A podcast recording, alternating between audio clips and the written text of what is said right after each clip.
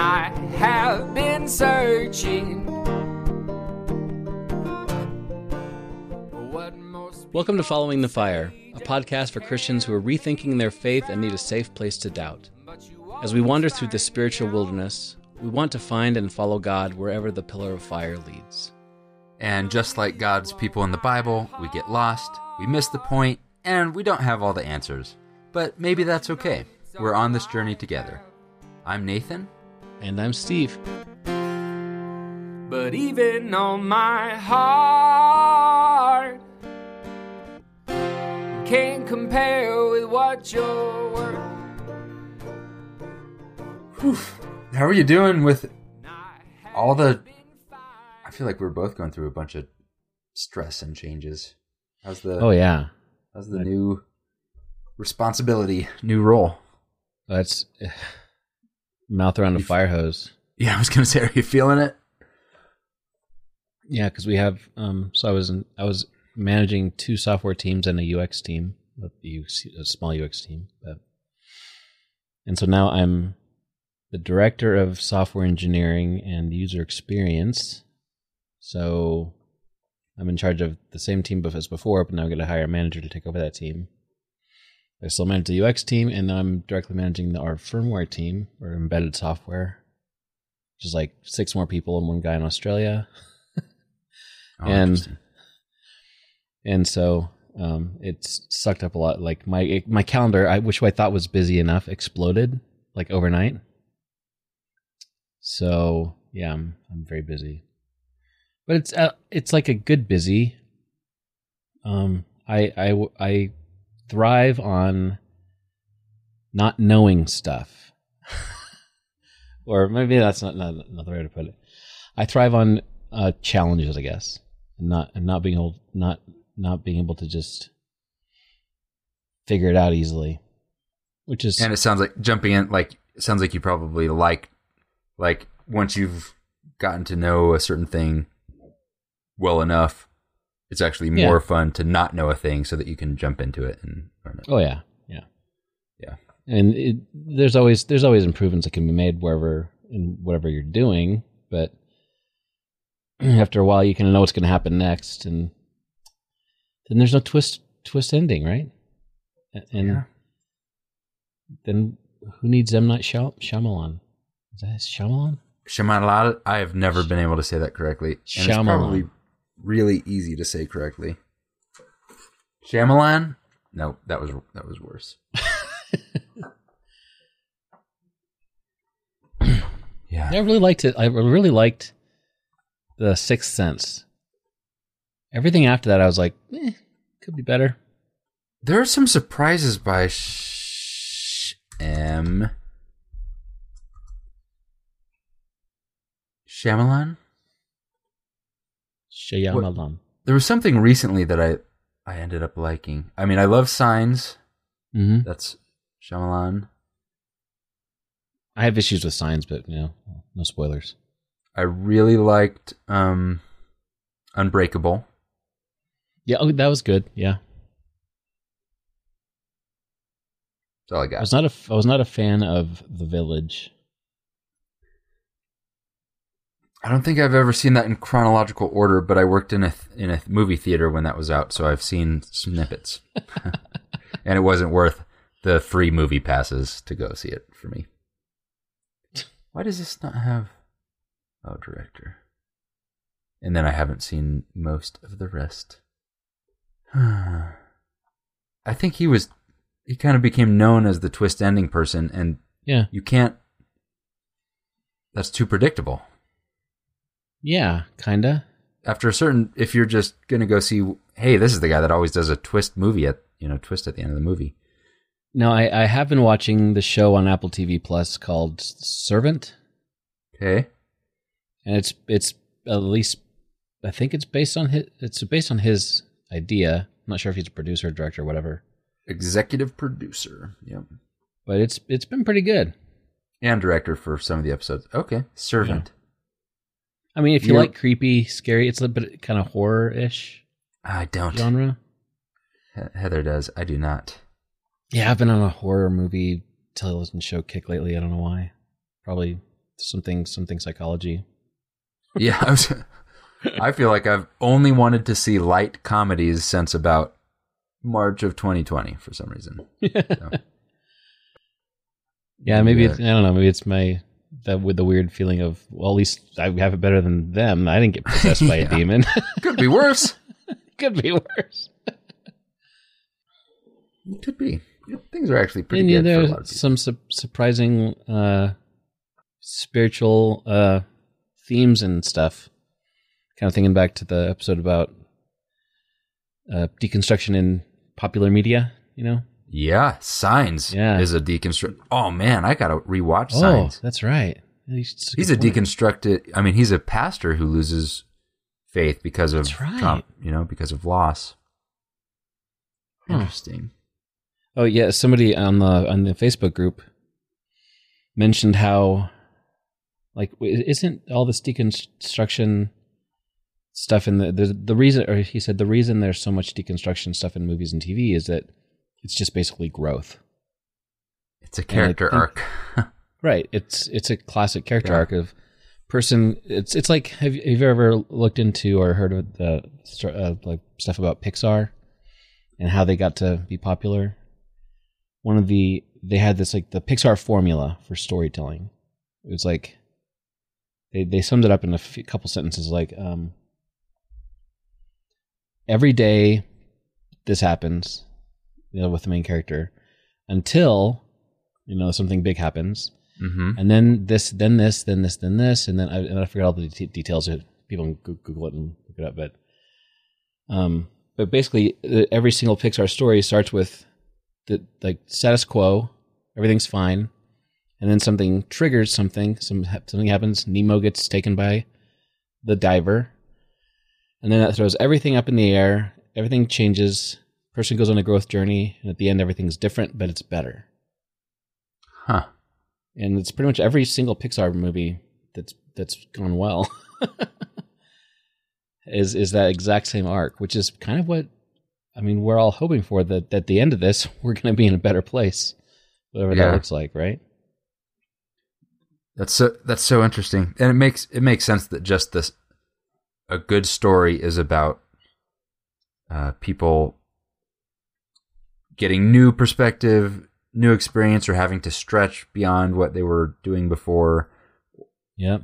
And uh, I think deconstruction is such a nebulous thing, but um, for a lot of us, it's definitely just another word for growth or change. So that makes a lot Oh, of here sense. here it is. Here's the formula: eight steps, and you too can have a internationally, you know, world renowned movie. So once upon a time there was every day, then one day, because of that, because of that, because of that, until finally, and ever since then. So those are like Ah. the the the eight like uh prompts for for if you can't break your story down into those things, just eight simple sentences, then the story's too complex for kids or people really. kids are people That's too. great. Yeah, it's good. I'm gonna have to try out some uh, personal storytelling with that with that formula.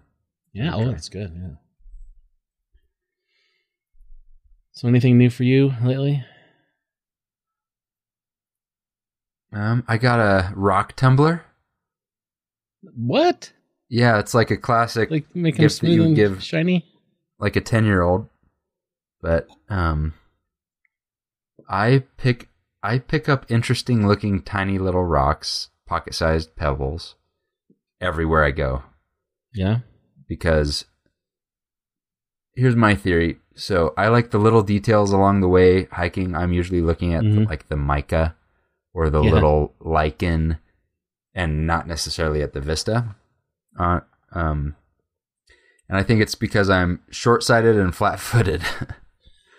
so I like to hike, but I can't. You know, I don't see that well, and um, I'm flat-footed, so I have to constantly look down as I'm Mm. going anywhere, um, or else I'll fall over.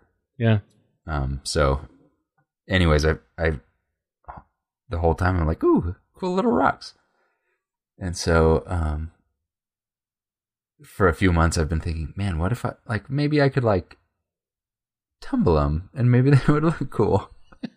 so, again, I'm pretty sure that here's the story arc of a tumbler. So, once upon a time, um, there was a kid that just had a bunch of plain old rocks.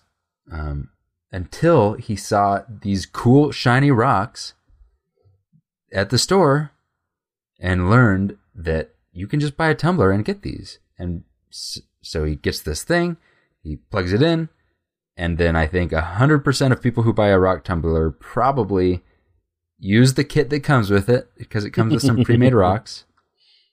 And it's like, oh yeah, okay. I've, I guess I know what was going to happen at the end of that. It's you get sm- a little bit smoother rocks, and then that's the end. It probably never gets used again after that time.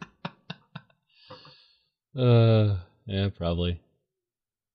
So we'll see. I'll keep you posted. It's like a it's like a month long process. So Yeah, I uh when when I did my semester in Vienna, we did you know we had like a Eurail pass. We can go all over the place.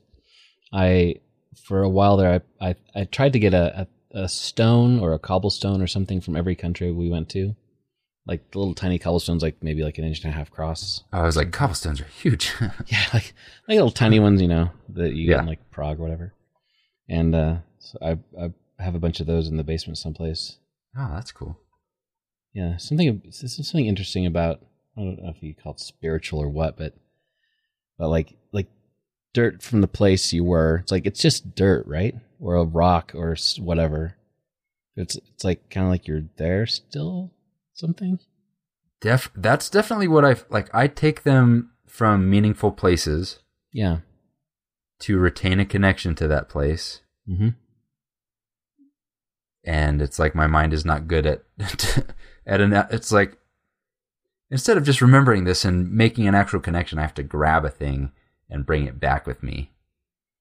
Yeah, it's better than paying like fifty bucks for somebody else to pick it up for you. I was gonna say I don't know any of the rules for when are you allowed or not allowed to take things from. Probably never, you know, From places? like Interpol probably shouldn't be listening to this podcast right now. Right. It made it made me think of that story in the in the Old Testament. I forget the dude's name. He was not an Israelite, but he he's the guy who had leprosy and he like bathed seven times in the water. Naaman. Is that is that Naaman? Is that his name? Yeah. And he he actually he wanted to to worship the God of Israel, and so he took a box of dirt from Israel, so he could continue to worship the God of Israel Oh, interesting. at his, in his home country of Assyria or wherever it was. That's, really interesting. It's like Yahweh could only be the God when that dirt was around or something. In Right. his mind, anyway.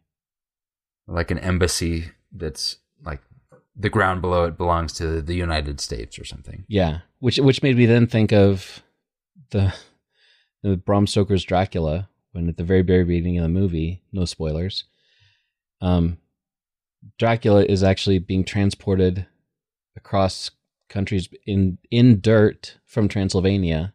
He's like sleeping in the dirt, and it had to be from that there, so he had his ma- maintain his magical powers or something. I forget. I mean, it's probably a big leap from Dracula to or from Naaman to Dracula. I digress.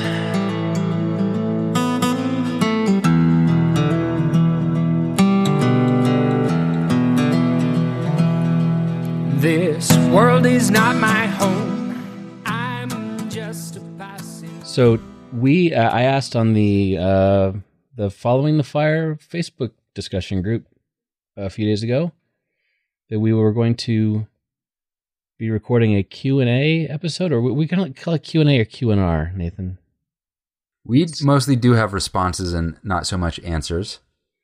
But yeah, Q and maybe some answers, but definitely responses. But that's a like long prompt acronym. and and talking. Q and R probably sums it up better. But Yeah.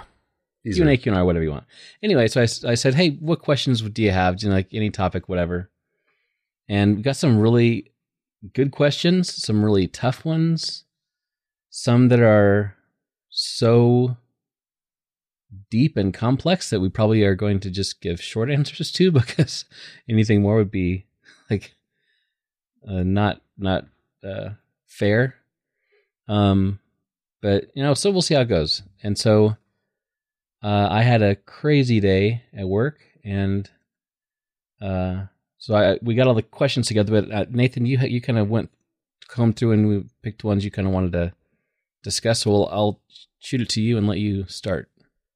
We'll talk about some of these. Yes. And just like any excuse to talk, I like all of them. So thank you for Yeah. uh, submitting these.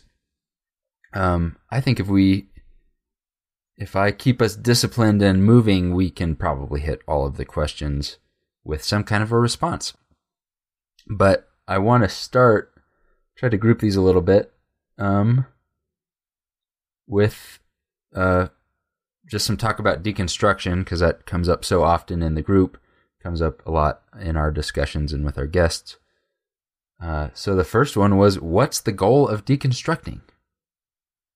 And we some of these questions, uh, by the way, in the group because it's a discussion group, a lot of people um, responded to. So Mm-hmm. really, for the best for the A part, just go to the group and read those those answers. Um, we're not necessarily going to do better than that. Um, I tend to disagree with questions like this because it I disagree with the premise. What do you mean? Um, well, I, th- I think obviously the goal is going to depend on your point of view or kind of what you mean by deconstruction and what you mean by Right. goal. So, not to It- deconstruct. And, it- yeah, the question implies that there's one goal. yeah, and Right? I, I think, I think some people kind of want to know, know that that answer t- a little bit more tangibly. Like, well, where do, where's the finish line of this, or, um, When yeah, what is your, what are your intentions with my deconstruction? Yeah. And I would say that an easier question to answer would be something like, well, what should the church's role be in deconstruction? You know, what what should the goal be of a pastor if you are helping someone that is deconstructing in your congregation? That's kind of a more you've now framed it into perspective and and that kind of thing or what should the role of friends be during de- deconstruction i've got a buddy who's Mm.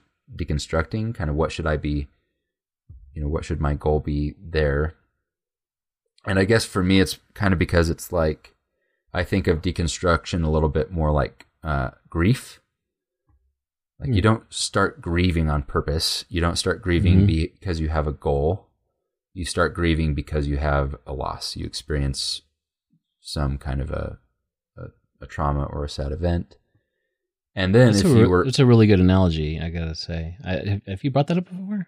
I've, i don't know it's I like it's that very- analogy a lot. That really explains you, you a lot. probably you probably brought it up um but it's it very much like is a thing that happens to a lot of people more than they right. choose to do um and Hmm. just like grief someone who's in grief is go- going to ask this question like what is the like where am i going here but the goal of grief is not to stop Mm-hmm. and the goal of grief is also not to get better. Hmm. I mean, if there is a goal, but the you know, it's really how can you be healthy when you grieve? Um, Mm. What is grief? Grief? What is grief doing? Is there a purpose to it? Um, is there? Is it going to get better? Um, because I think what you want is to fully grieve, to grieve healthily. You're going to come back to it sometimes to revisit. So Mm-hmm. I definitely see deconstruction in that light. And if the goal is to do it healthily, I, I would say that's a good goal, but that's kind of evading the question. Yeah, when I first saw it, I, I'm glad you put it that way. It's like something that happens to you, and it's just a process. And honestly, in some ways, with grief, there are some aspects of grief that may never go away. Yep. You know? And and honestly, as you know, sort of traumatic and just difficult as this whole process has been, and continues to be sometimes, I don't think I want to find myself in a place where I'm just not really thinking about what I'm, what's going on. I mean, not that if you're not just, I'm not saying that if you're not deconstructing, you're not thinking about it, you know, but I, f- I feel like uh, uh, I, along with probably a lot of people listening to this, uh, have in at least in their in their lives, they probably are have been in, in the place of just kind of accepting the way things have been in a lot of ways, not even thinking about a possible difference, like that may, that this could change. Um, yeah.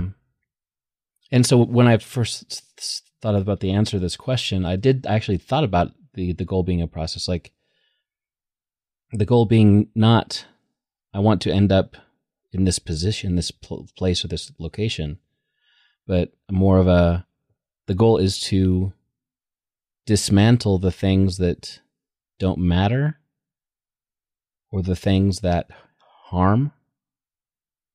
And so I guess in some ways you might say that you end up with only the good stuff, but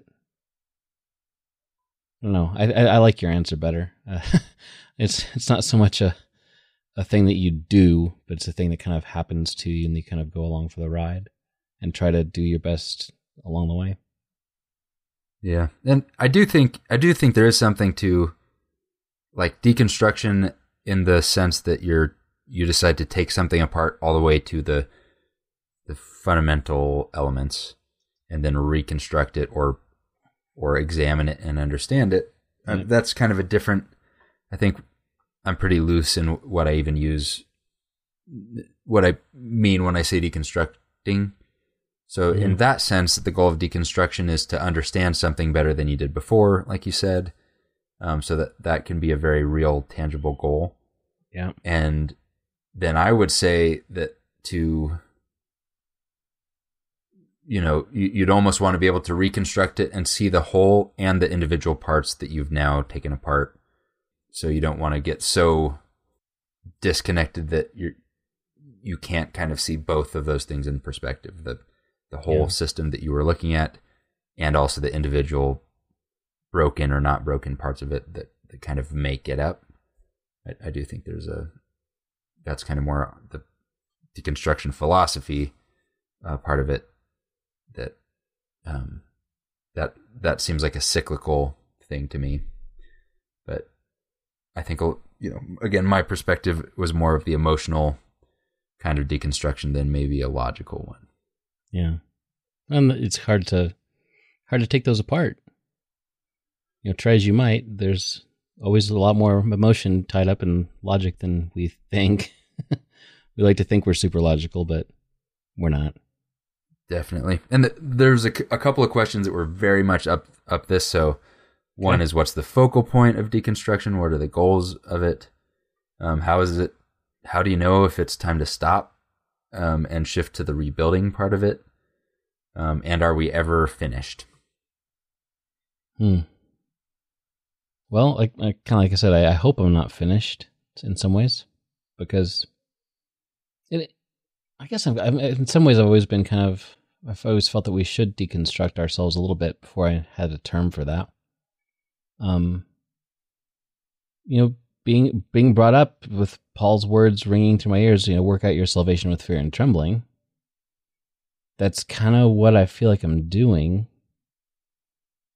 and so I hope I always continue to do that. And so, like the focal point to that to that question, um, it's kind of in the name of our podcast. I think, in my mm-hmm. mind, like I, I, I solidly believe in God. Um, I'm kind of wondering if, what that means in some ways now. Back when I before I thought I had it all figured out, but you know maybe I didn't. So but I, I do know that that's that's the focal point is I want to follow God wherever that goes, and uh, hope I'm going to keep following. That leads very uh, cleanly into the next uh, set of questions. So these are about the role of God in people's deconstruction or in this movement of people. So one is what what role does the Holy Spirit, um, also or the Spirit of God or the mind of Christ play in deconstruction and reconstruction? Hmm. And how do you see God's involvement in the deconstruction happening in American evangelicalism? Is this a move by God or man or both? And what roles do we all play? Hmm. I'm gonna let you take that one because you're you know everything about the Holy Spirit, so you know. there we go. um, I mean, it's not a complicated subject or anything. yeah, just you know, uh, I'll tell you, I have all of the magical insights, just me, from doing some numerology uh, in my spare time. right. Um, so movement by God in general is a thing that I have severely underestimated in my Christian upbringing. In my my Mm. my worldview believes in God, but doesn't really think a whole lot about God actually doing the things that I, that God says Mm. He's doing. Yeah. And I think I focused on things like, you know, oh, certain person became president. Maybe God did or didn't want that, or God wants me to marry this person, Mhm. right? Kind of limited to that. Yep. And increasingly, I'm seeing that healthy churches are the churches who believe that they don't do any of this stuff and that it's all up to God and that they're kind of trying to move the same direction as God and not against God, as opposed to stuff that they're doing all on their own. So Mhm. I have a personal journey where I've been maybe in the last couple of years trying to move more towards trusting that God does move and is moving and that I don't have to necessarily do so much of it myself. And as a result, I've started to focus on some of those things like is God moving? How is God moving? Or what would God be doing through this? Yeah. And uh, I absolutely see God working through what's happening in American evangelicalism, what's happening in individual just believers' journeys. And I, I mean, I probably, if I didn't believe that, that there was something that God was doing or could do from this, I wouldn't be on the show talking about it all the time. yeah. is God working to restore and improve the American church? I don't I don't think so. You know, I is there is Why- this like a don't you think so? um I haven't seen churches or institutions really reacting to this as much as Hmm. I have seen individuals reacting to this. Hmm. And I think that we we are a lot more concerned about the institutions than God is, especially the like the American ones, Hmm. like the the American church in 2020. I think what I've you know, I think God is working to help Christians separate their culture from their calling in, in America right now. Um, I've seen a lot of that, or I should step back and say, what is my framework for even making these evaluations and saying where where God is and isn't? And I, I guess what I mean by this is, where am I seeing the fruit of the Spirit, like in people's lives? In what direction? Mm-hmm. And so maybe a gross generalization would be that the reaction I have seen from churches have not been full of the fruit of the spirit in my experience, Mhm. but the reactions that I've seen from Christians who are deconstructing have in, in the people that I know or the people we've spoken to have ended up with these changes that I think demonstrate fruit of the Spirit and movement by God. And I think that this is a moment for Christians to focus on hurting people and other people and outside people. And I think that whenever that happens, that is that is God moving, um, because that is what God's priority is. Hmm.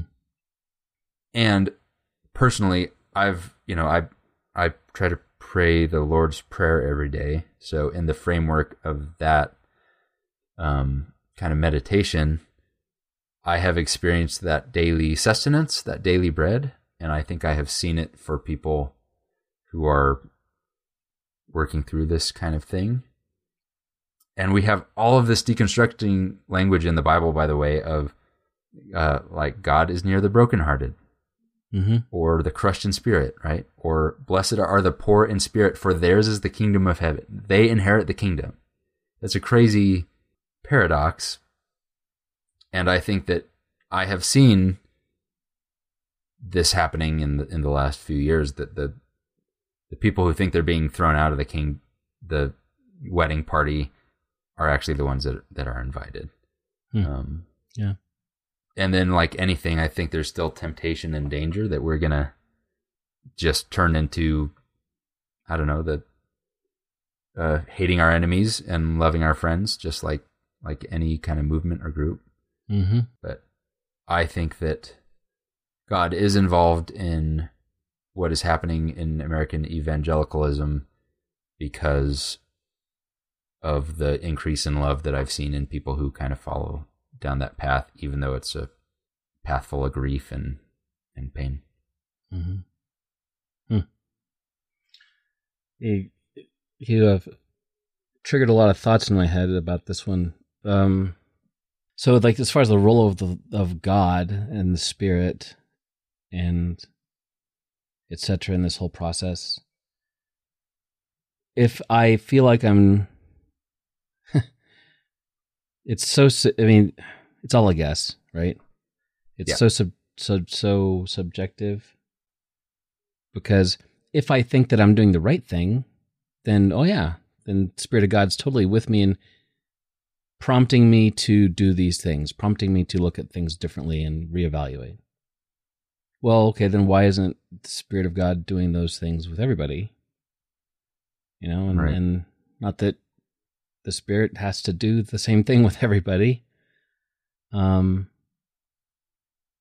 but then uh, you said something about like if if wherever the these good things are happening, that's that's evidence that the spirit's involved because they're good things.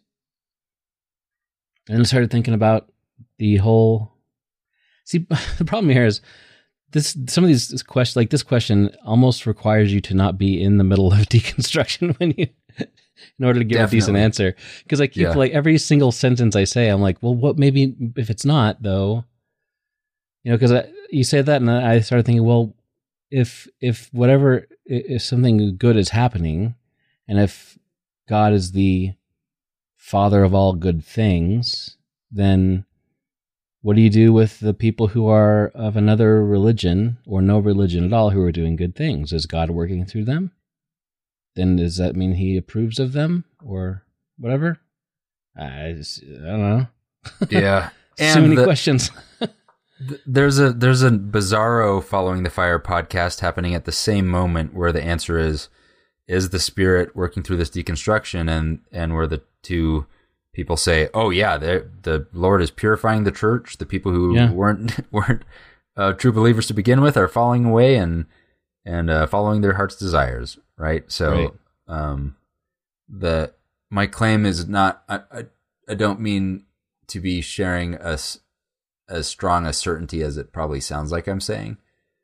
Uh, but from my my relational experience, I would say that there has been more light than dark and more hmm growth than decay in the in the people who are going through this difficult time and Yeah. feel outcast and and that kind of thing and then um it's my belief that those are the kinds of things that this that the kingdom of god is like that's what kind of a kingdom it is hmm is a kingdom for those kinds of people.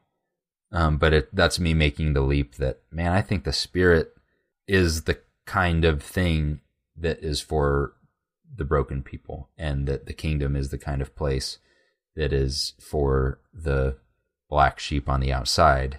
Mm. Um, and when I when I draw the line around that kingdom, I see, I have seen the the growth happen in those in those communities. But yeah, again, I don't I don't actually know.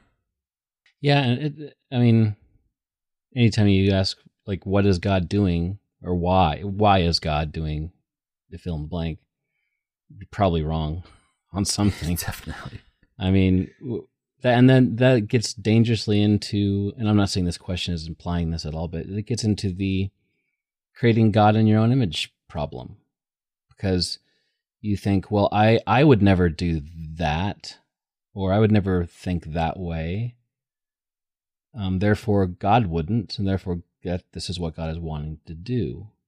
Yeah. And then there's also the presumption that things that you want to happen are God's way of approving of you or not if they're bad things that have happened to you.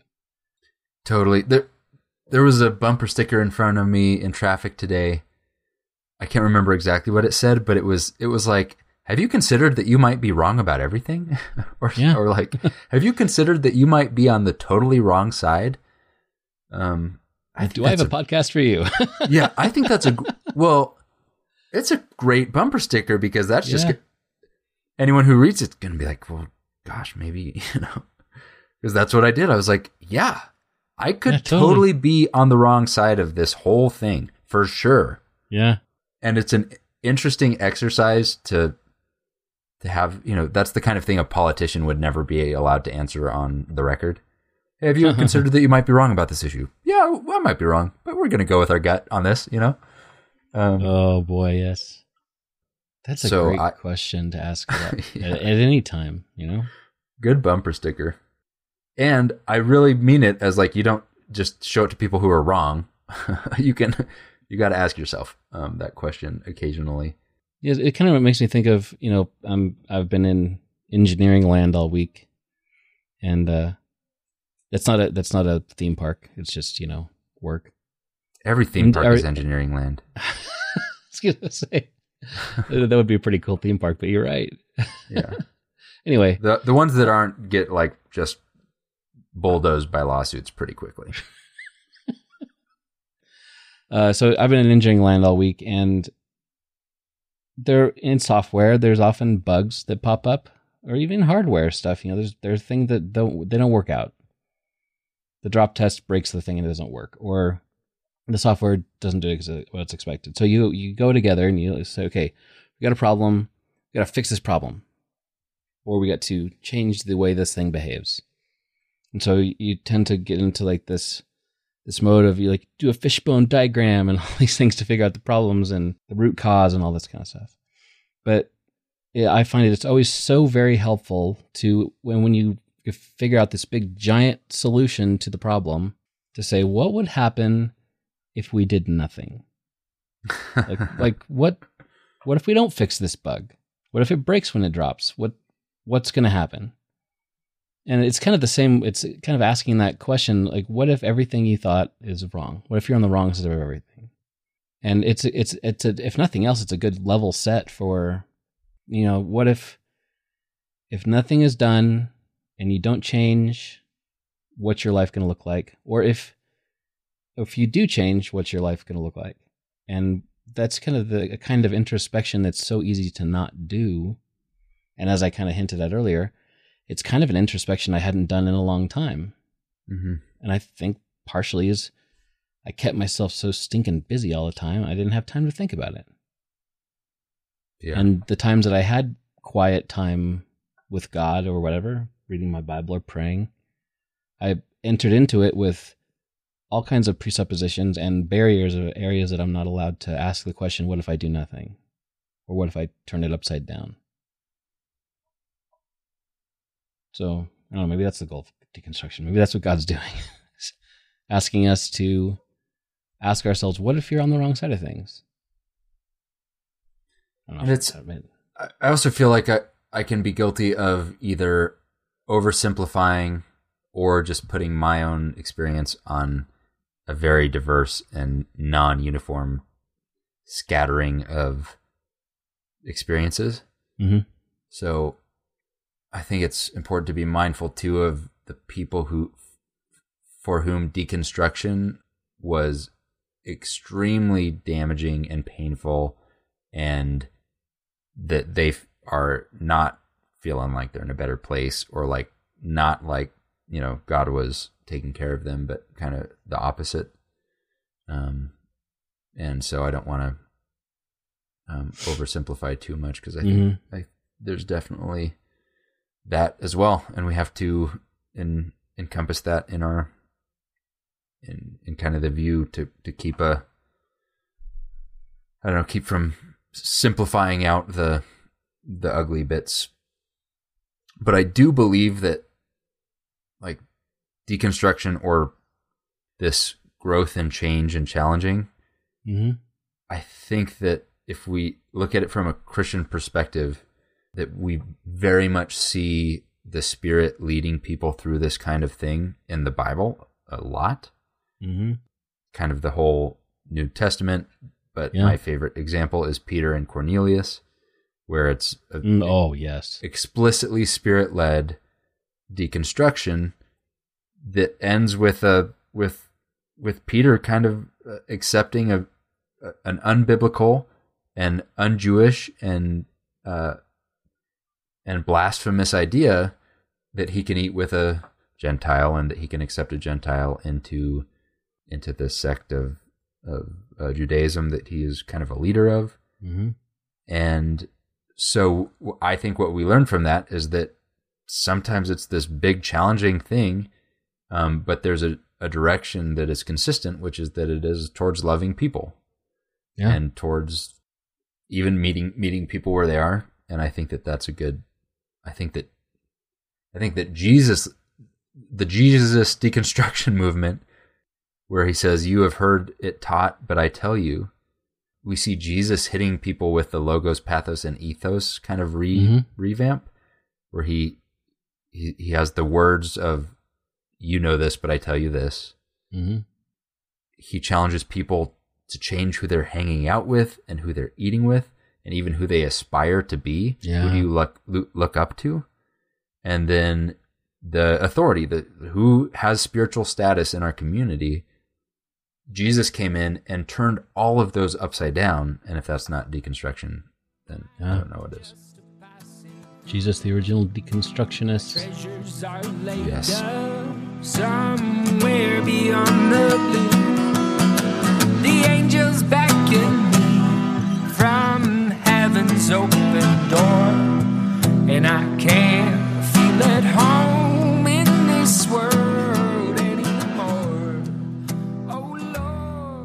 Which, uh, speaking of, uh, one question was: Isn't deconstructing exactly what Martin Luther and Stone and Campbell were doing? You know, I I almost immediately responded with yes, absolutely.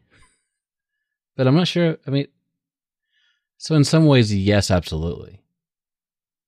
They were rethinking, in as much as they were rethinking things, and they were trying to get rid of some of the the cruft and detritus that was on on the the crust of the Christianity at the time. Um, but the Martin Luther and Stone Campbell. So Martin Luther, the Reformation, and the Stone Campbell movement was the Restoration, as, as the terminology goes. They kind of were doing different things Yeah, uh, from each other. For one, yeah, so Martin Luther was a Catholic priest, and he just wanted to reform the Catholic Church. He didn't want to start something new. He didn't want to Right. break off. He that's why his the theses were well, that's why it's called the Reformation, right? It's, he wanted to reform it. And so these 95 theses he, he nailed on the wall and, and were or on the door were ways that he thought that the Catholic Church had gone away from Scripture and what how, what they needed to do to fix it, and very comprehensive list. But he ended up leading a revolution, basically. And Stone and Campbell were both Methodists and Baptists, and they um, what they wanted to do is go back to the Bible only. So it's similar and they want they but they wanted to start a new thing. And with the goal of restoring back to the first century church which uh, martin luther had no interest in at all because that's just not catholic church was an evolving thing. And Yeah. so they never really wanted to go back to the first century because they were fine as it was in their mind. So you know, I'm getting getting in the weeds a little bit, but I feel like what's going on now, what we are calling "quote unquote" deconstruction in 2022, is almost a movement out outside of church completely. A lot of people going through this process, one of their first steps is to realize where they are going to church is not going to work anymore for whatever reason. And so, whereas the, the previous two guys, or three people, two movements, were trying to fix something, folks going through this now seem to tend to be like, let's just toss it all in the in the garbage and start over and figure out what's really core and go from there. And and uh, for a lot of people that includes the bible. It includes a lot of fundamental beliefs that the previous folks mentioned would never have even thought of deconstructing but i think so all of that all those, all those weasel words as wikipedia would call them to say um, that it's the same i think it's the same uh, heart something's wrong and with my faith and it needs to be fixed Mhm. i think the path is different and the motivations are different in some ways but i think a lot of that is uh, as i'm talking i'm thinking a lot of that may have to do just with the fact that technology is different now I mean, if the internet was around when Martin Luther was around, it maybe it looked exactly like it looks now. Because this, Right. I, I can't, we cannot discount how how big of a factor that is in this whole process. Yeah, I I definitely think that the uh, like the the start of those movements have certainly some similarities to what people have today. Maybe more so Martin Luther than Stone Campbell. We have veered off from what I think the truth is, or or something like that Yeah, but I personally would certainly think that it was a failure and very ironic if this turned into a new movement, you know? Like so for me, so Yeah. Stone Campbell turned into the Churches of Christ and kind of and other um, denominations, and it would be kind of ironic to if folks who are going through deconstruction then you know start the deconstructed church because I I personally don't think it's kind of a movement, and I would retroactively blame Stone and Campbell of uh, for this or accuse them of this, even though I'm ignorant to how they actually were. But when you move from certainty to certainty, when you move from you know whatever they were before to then. Now we have all the correct answers, yeah, I feel like you have grown zero.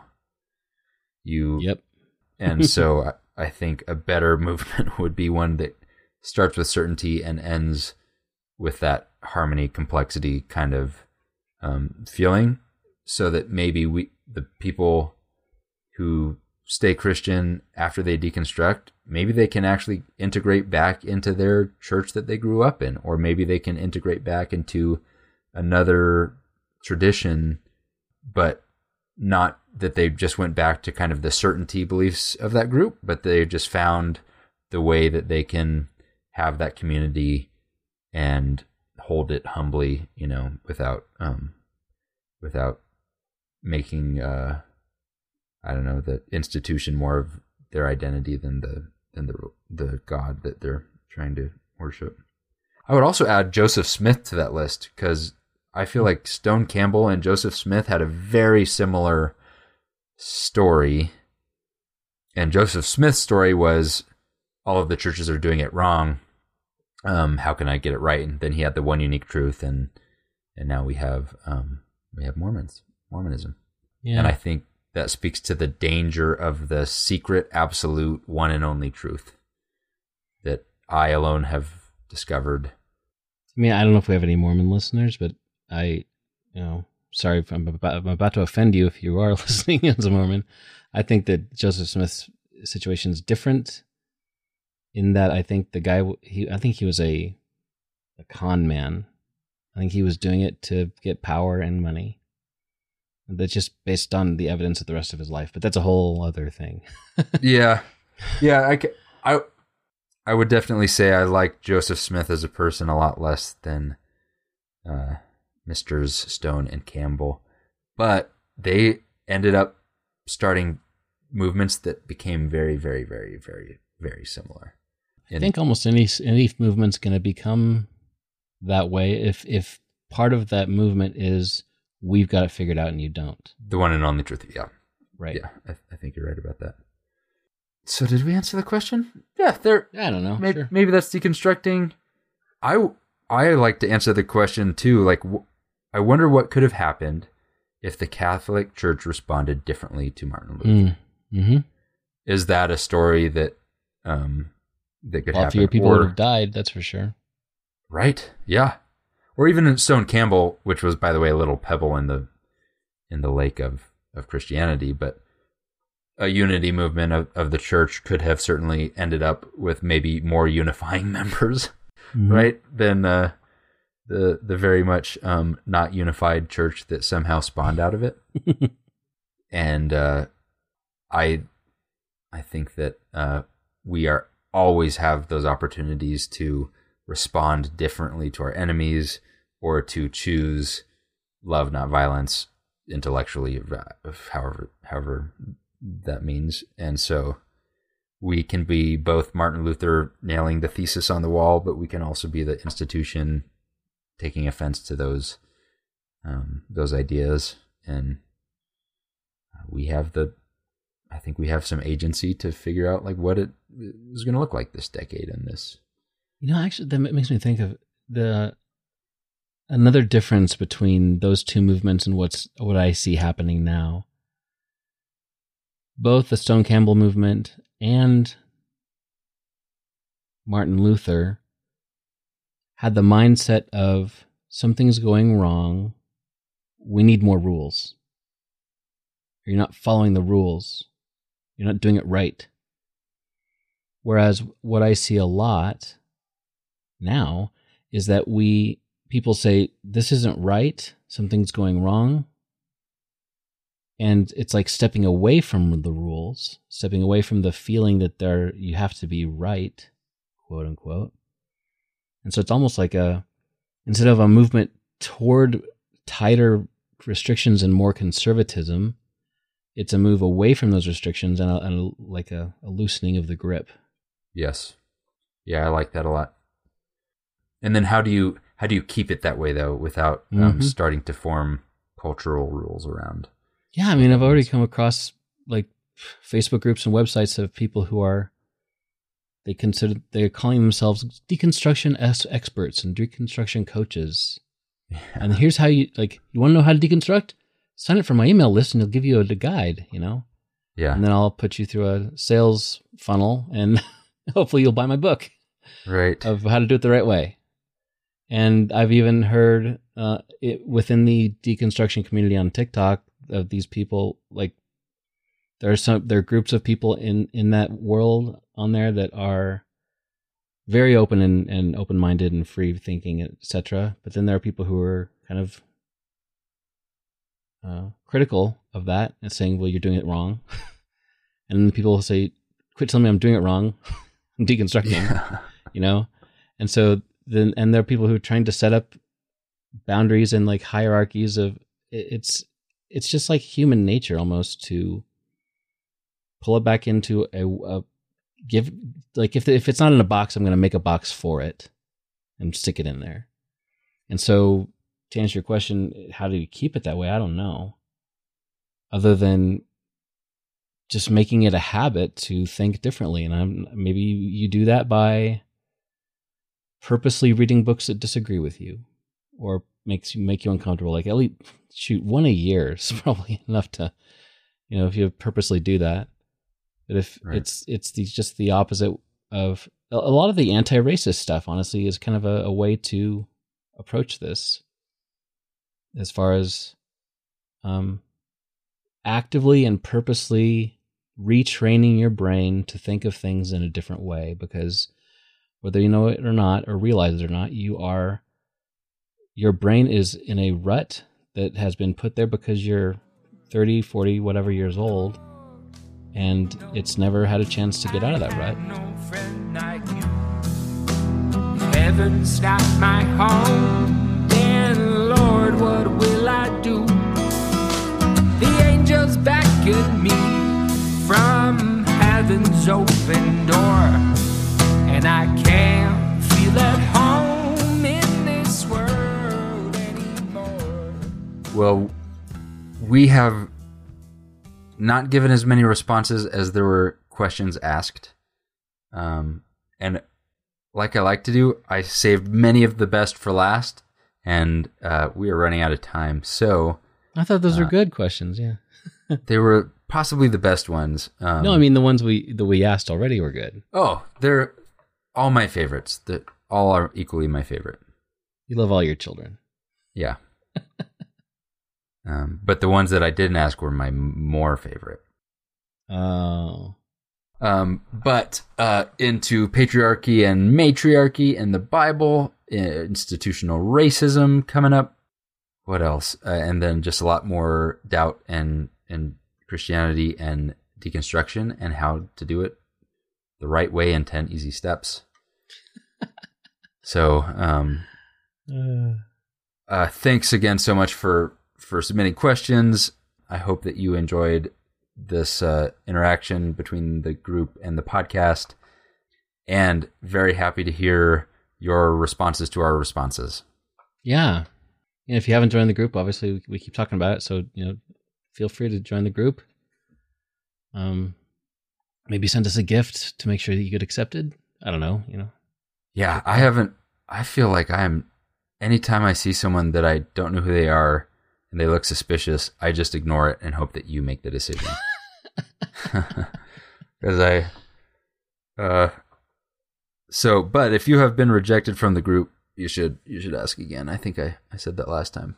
Yeah, like there's one person that I kept rejecting, and you kept. you're like, Steve, re- this is a real person. This is a real person. You need to stop it. Just because their name sounds funny. Uh, th- some people like some people make up fake Facebook accounts that are obviously fake, and then some people just look like obvious fake people. It's like really, your name is you know Sally Buttersquatch, and you you know it's like yeah. Oh, I'm sorry. Uh, we and some exciting news. Um, new music release, a drop. That's what you call it. New drop. Drop coming out. So uh, if you want to get with the drop, Daniel Wheat uh, releasing a new song on March 25th, which is maybe today if you're February late listening to our show. February 25th. Did I say March? Said I meant February 25th. It's been a long pandemic, folks. Mar- okay, February 25th. Um, new song coming out. Uh, you can find Daniel on all the things Spotify, um, music. Apple Music. Can you use? I I have technology questions for later. Um, and uh, it's a the song is "This World Is Not My Home." It's it's a retake on the classic that you all love and know, and he made it better. Yeah, it's pretty good. I've heard it. Yep. So download it, listen to it, whatever. Do the things with it, like it. Yeah, you can you can um, follow, like all of these things. There are computers looking at those responses and Yep. deciding if if that computer should recommend these artists or this podcast to other people. So do all the things: share, like, subscribe, download. Um, Daniel puts a lot of work into these, um, really sharing his heart and there are almost always stories or messages behind the the songs that you are going to connect with. He's a deep, deep uh, feeler, thinker, human, and so um, and also the his idea. He came up with the idea for our our shared Spotify music list that I listen to all the time now. Mm. Oh yeah, yeah. It's a good, great list. and uh, Daniel's been working uh, quite a lot, so there's there's a lot more coming coming after this, I'm sure. Um, so take a listen and uh, tell your friends. Cool. Well, looking forward to the next Q and either R or A. And uh, one, I also don't want to forget um, the next book club book It's coming up in couple episodes. Is going to be Heavy Burdens Heavy burdens. Yep. by Bridget Eileen Rivera. So grab your copy. Subtitle once again is um, Seven Ways LGBTQ Christians Experience Harm in the Church. So grab that. Uh, links in the on the website and in the show notes. And that'll be on March 9th. So join us for Can't that. wait. Yeah. All right. Well, stay warm with the snow, and just snowed tonight and iced on my car earlier today. So Like Oklahoma. yeah, it's weird. I had to scrape my Yeah. window. I have an engineer friend. I I have like a hundred stories that prove that engineers aren't as smart as people think they are. But an engineer friend from Colorado went through a good old fashioned Oklahoma ice storm and used a hammer to try to break the ice on his windshield Mm, to oh, predictable oh, results. oh. Uh, so uh, I did have to chip my way into my car when I was a, a sophomore, I think, in at Oklahoma. Uh, Uh-huh. Like I, I had heard about the ice storms and didn't believe it. Had I was going to work and there was literally like a quarter inch of ice on every part of my car, yeah, and I had to go back into my dorm room and get a like a a screwdriver to chisel my way in. Couldn't believe it. yeah, those storms are intense. I, I don't think Oklahomans even know how intense those storms are. No, no. I think that they assume that what we go through in Colorado is much worse, but it's, those ice storms are crazy. Yeah. Yeah. Give me a Colorado winter at any time. Yeah, but now we're getting the ice storms, so we're it's it's fair, I guess. Nothing to worry about there. Okay. I'll see you later, man. See ya. Take care. But it only takes a whisper. Hey, thanks for listening. We hope you got something out of the episode today. Check the show notes in your podcast app for all the links and references that were made, or you can find it all at followingthefire.com.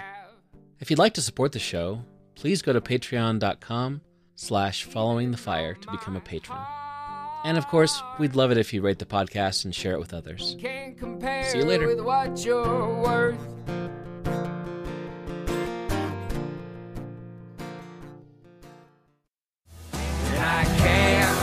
at home in this world anymore.